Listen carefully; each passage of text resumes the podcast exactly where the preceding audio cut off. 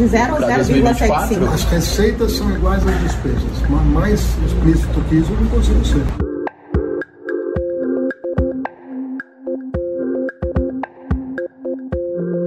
A meta do governo é zerar o déficit este ano, mas os dados do ano passado mostram o tamanho do desafio que o ministro da Fazenda, Fernando Haddad, tem pela frente.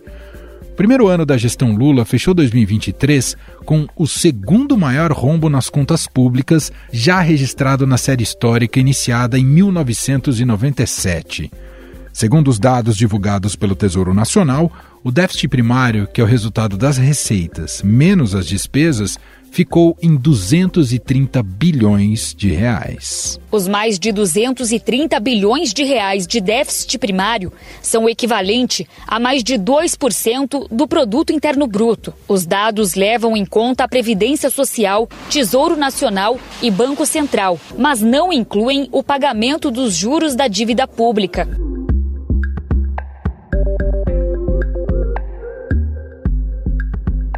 Pior resultado da série histórica foi registrado em 2020, durante o governo Bolsonaro, no primeiro ano da pandemia da Covid-19, quando o déficit primário foi de 939 bilhões de reais.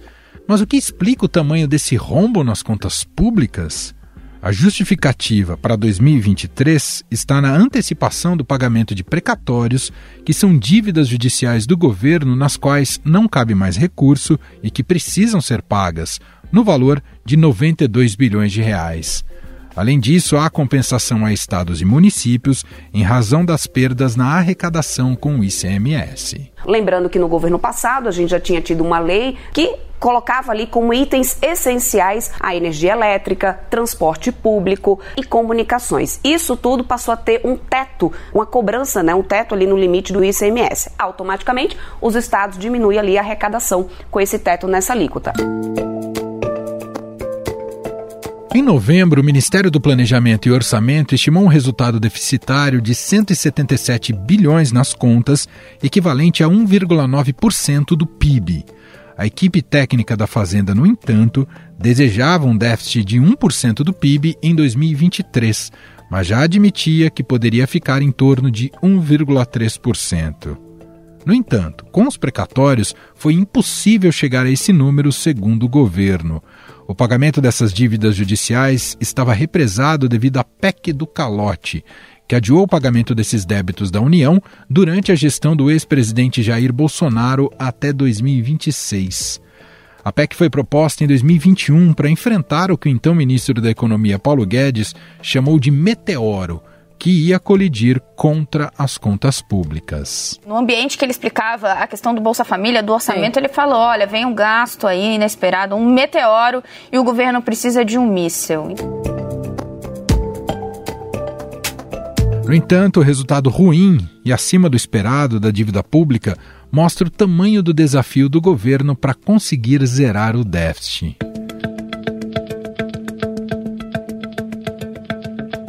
No mercado financeiro, a análise é de que o governo não conseguirá cumprir o objetivo e que a meta terá de ser reformulada em algum momento. O próprio presidente Lula já deu indícios de que a meta de zerar a dívida pública seja inalcançável. Eu não vou estabelecer uma meta fiscal que me obrigue a começar o ano fazendo um corte de bilhões nas obras que são prioritárias para esse país. E se o Brasil tiver um, um déficit de 0,5%, o que, que é? De 0,25, o que, que é? Nada. A XP Investimentos, por exemplo, segue projetando o novo déficit primário para o governo central em 2024 de 0,6% do PIB. Para atingir o que é desejado, o governo terá que enfrentar algumas batalhas no Congresso Nacional, que retoma os trabalhos no próximo dia 5 de fevereiro. As missões da gestão petista passam pela tentativa de manter os vetos de Lula à Lei de Diretrizes Orçamentárias e de aprovar a MP que prevê a reoneração gradual de folhas de pagamentos até 2027. Agora nós estamos criando uma outra barreira, que é criar subsídios e desonerações também sem atenção à, à questão orçamentária. essa medida que foi tomada não tem um cálculo do impacto orçamentário dela. São mais de 25 bilhões de renúncia fiscal.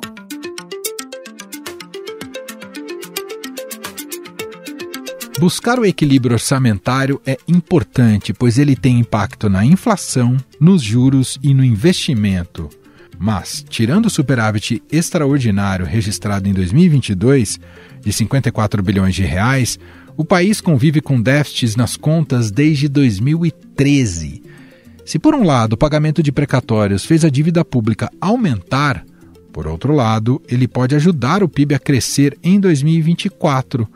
O estímulo via dívidas judiciais da União tem a capacidade de turbinar o consumo das famílias em mais de 40 bilhões e ampliar o produto interno entre 0,2 e 0,3 ponto percentual, de acordo com economistas ouvidos pelo Estadão.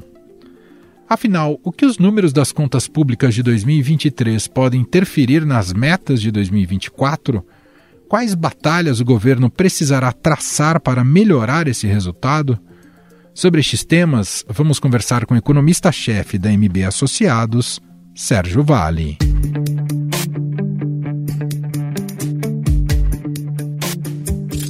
Tudo bem, Sérgio? Seja muito bem-vindo. Tudo bem, Manuel. Obrigado. Prazer estar aqui conversando com você. Sérgio, a equipe econômica do governo explica que o patamar dos 230 bilhões, de mais, né, de 230 bilhões de rombo nas contas públicas em 2023, tem relação com o pagamento dos precatórios e a compensação de estados e municípios sobre as perdas de arrecadação do ICMS. Diante disso, te pergunto: a argumentação tem o condão de sinalizar que este é um governo comprometido com o equilíbrio fiscal ou só passa um pano para uma situação que é muito mais crítica? Olha, mano, a gente tem que, que olhar, na verdade, não só o que aconteceu no final do ano passado, nessa questão dos precatórios, essa discussão do número em si que foi bastante forte, mas a construção disso. A gente está falando de uma construção fiscal muito ruim nos últimos três anos. Começou com Bolsonaro, na verdade. Né? Tudo que ele fez em relação aos precatórios, o governo, na parte fiscal, começou a se perder em 2021, muito ali com olhar em relação à eleição, né? a tentativa de reeleição do presidente Bolsonaro, todos os cortes de impostos que foram feitos em 22. Então a gente chegou na metade de 22 com um superávit primário super forte na economia de quase 2,5% do PIB. E a gente encerrou ano passado por mais que você coloque a questão dos precatórios, as exceções que tiveram no passado, com déficit de 2,1% do PIB, uma virada de 4 pontos e meio. Em situação normal de economia, não tem pandemia, não tem guerra, não tem plano real, como foi um momento em que o fiscal também piorou de início. Enfim, é uma piora fiscal em tempos normais que merece uma atenção.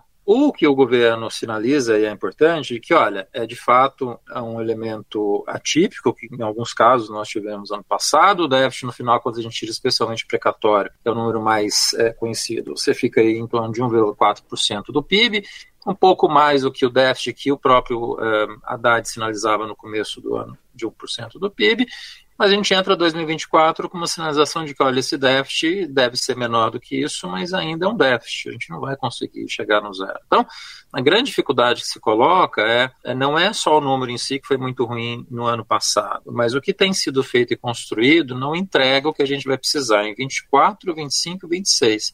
Eu estendo esse problema para além de 24. Né? Eu acho que a gente tem um cenário fiscal se desenha muito complicado nos próximos anos. E não é só referente ao que aconteceu ano passado e o déficit esse ano que está claro e dado o que vai acontecer. Bom, e já para 24, né, há esse discurso né, da meta de déficit zero neste ano, mesmo que muita gente já acredita que não, não seja possível. E aposta, o governo tem apostado em mais medidas arrecadatórias mesmo que em muitos casos haja necessidade de uma boa vontade, de uma boa relação com o Congresso Nacional.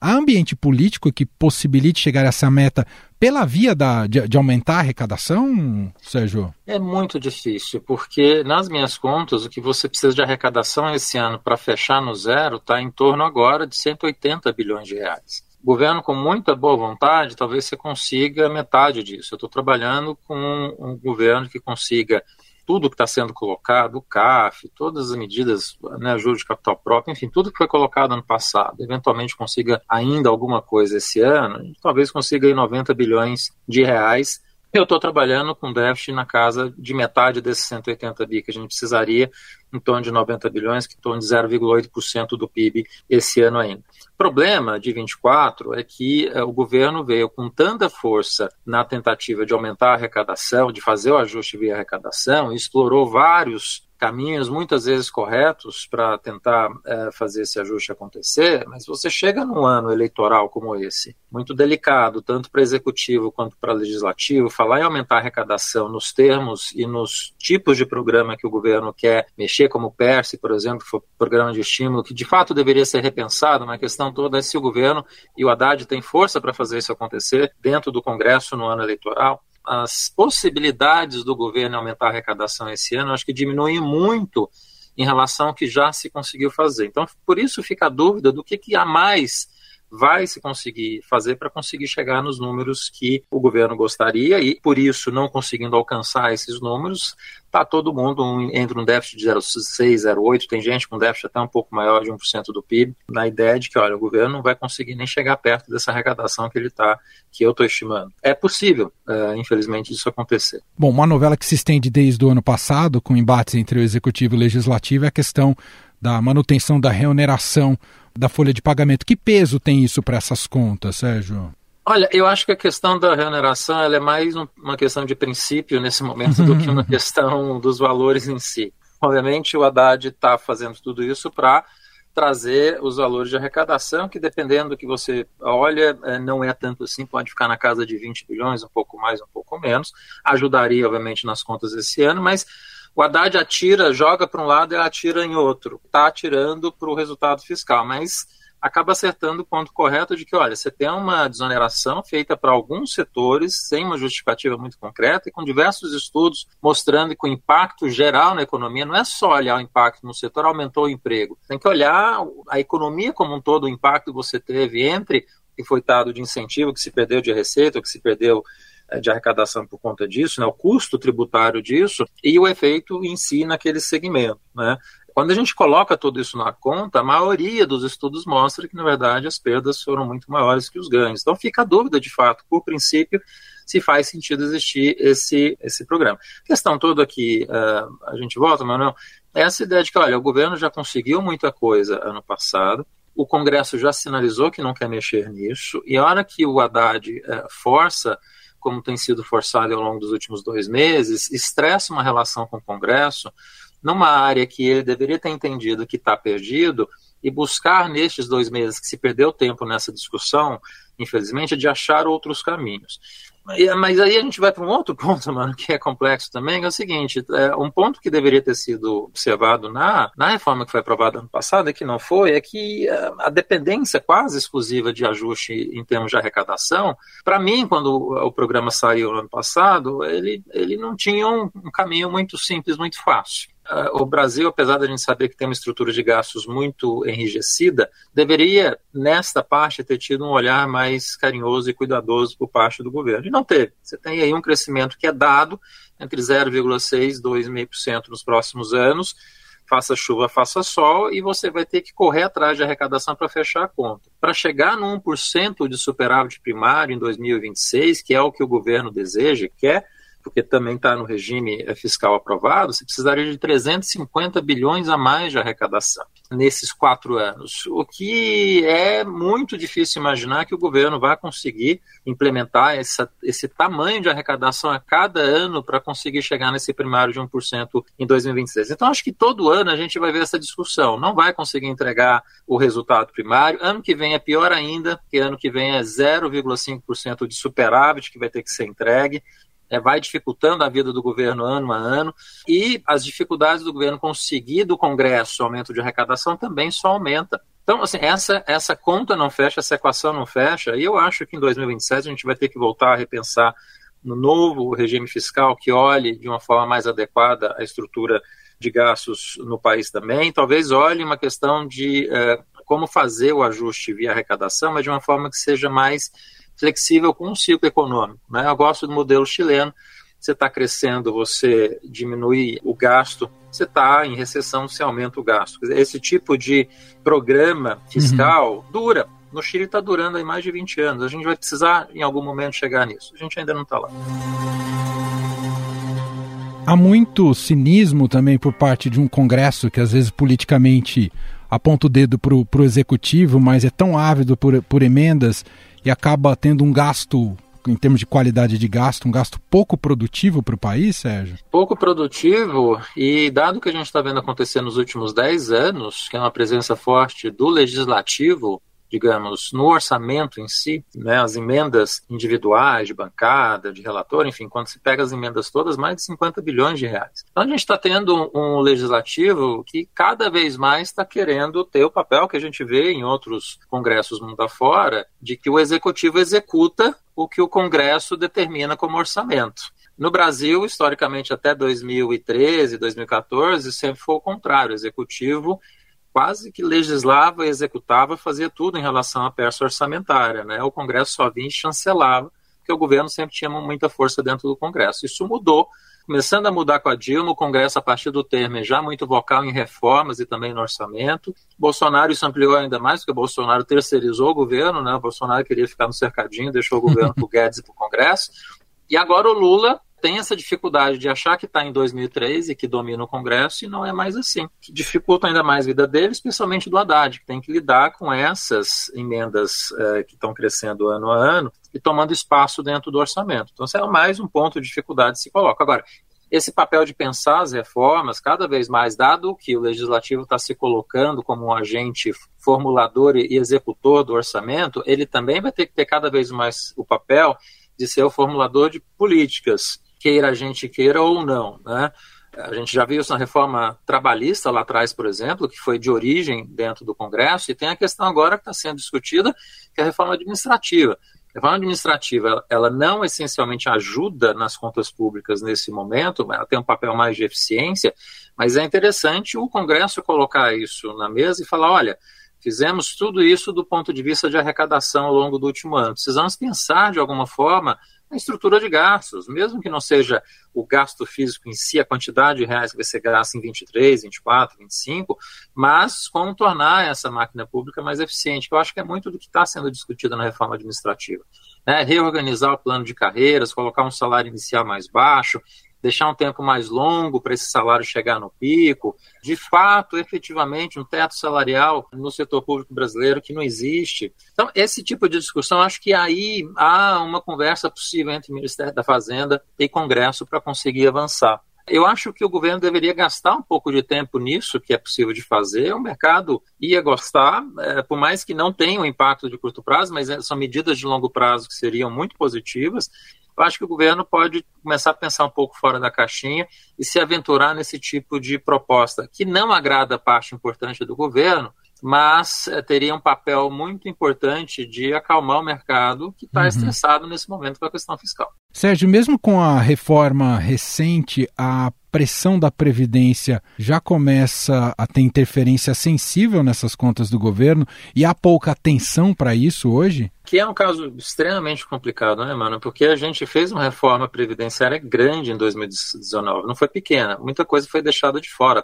aposentadoria rural, a idade das mulheres eh, ficou abaixo da dos homens, os militares ficaram totalmente fora, com uma reforma totalmente benéfica a eles. Quer dizer, tem arestas que ainda precisam ser aparadas aí pela frente, mas digamos assim, dado que a gente é, atuou na Previdência faz muito pouco tempo, e eu acho que tem outras coisas no caminho, a gente falou aqui da administrativa, mas tem uma outra que eu acho que está em vias de, e eu acho que não acontece nesse governo, mas 27, 5 é o imposto de renda. Uhum. Né? O governo mexeu em algumas coisas, o JCP, enfim, mas uma reforma mais parruda, digamos assim, que envolva lucros e dividendos. Você tem aí uma majoração na alíquota né, que se paga na CLT, enfim, você tem uma reforma efetiva de imposto de renda, para de fato se colocar a ideia de que, olha, quem é rico no Brasil de fato paga menos imposto do que deveria.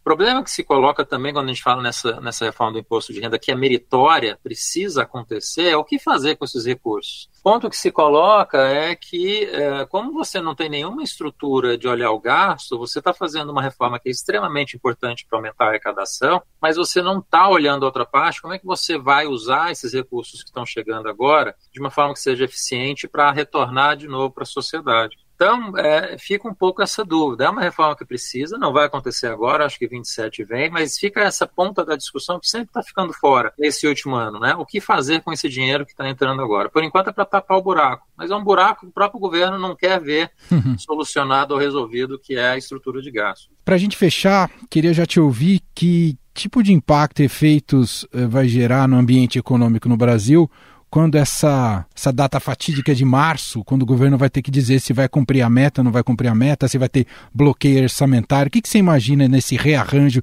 de expectativas a partir de março desse ano? Está na conta do mercado. A vitória que o governo teve, que o Haddad teve no final do ano passado, foi postergar isso. Né? Não entregar de barato, olha, vamos já lançar o déficit no ano que vem, não vamos nem tentar reverter isso. O Haddad foi correto em falar, não, vamos tentar um pouco mais. Mas o mercado sabe que, dadas as condições que existem, os números que estão postos e a dificuldade em relação ao Congresso, com tudo que já se conseguiu de arrecadação, e não há muitas fontes disponíveis, possíveis, fáceis de você aumentar a arrecadação no que se precisa, eu acho que a gente vai acabar chegando de fato ali em março, tendo que fazer um ajuste no primário desse ano. A, a boa notícia que pode se colocar é que talvez não vá ser um ajuste muito forte. A gente está falando de um primário que é zero, tem um limite inferior de 0,25% do PIB, alguma coisa em torno de 30 bilhões de reais, você vai ter um adicional que o governo vai ter que colocar na conta. A dúvida toda que vai ficar é qual adicional. O governo, em geral, tende a ser otimista. Né? Então, uhum. há um risco dele colocar um primário que pode ser ainda mais baixo do que o mercado está estimando, e eventualmente você não conseguir entregar ainda esses resultados. Então, eu acho que essa é a grande dúvida hoje e não vai entregar, está dado tudo para o mercado. Mas é, o que, que vai ser de fato o número que vai ser Entendi. colocado pelo governo, que eu acho que é a grande dúvida, aí pode causar alguma turbulência no mercado. Sim. Nós ouvimos aqui a análise de Sérgio Vale, economista-chefe do MB Associados, falando um pouco mais sobre a situação da dívida pública brasileira e das contas do governo. Sérgio, muito obrigado aqui pela conversa e até uma próxima. Obrigado a você, foi um prazer, até a próxima. Estadão Notícias.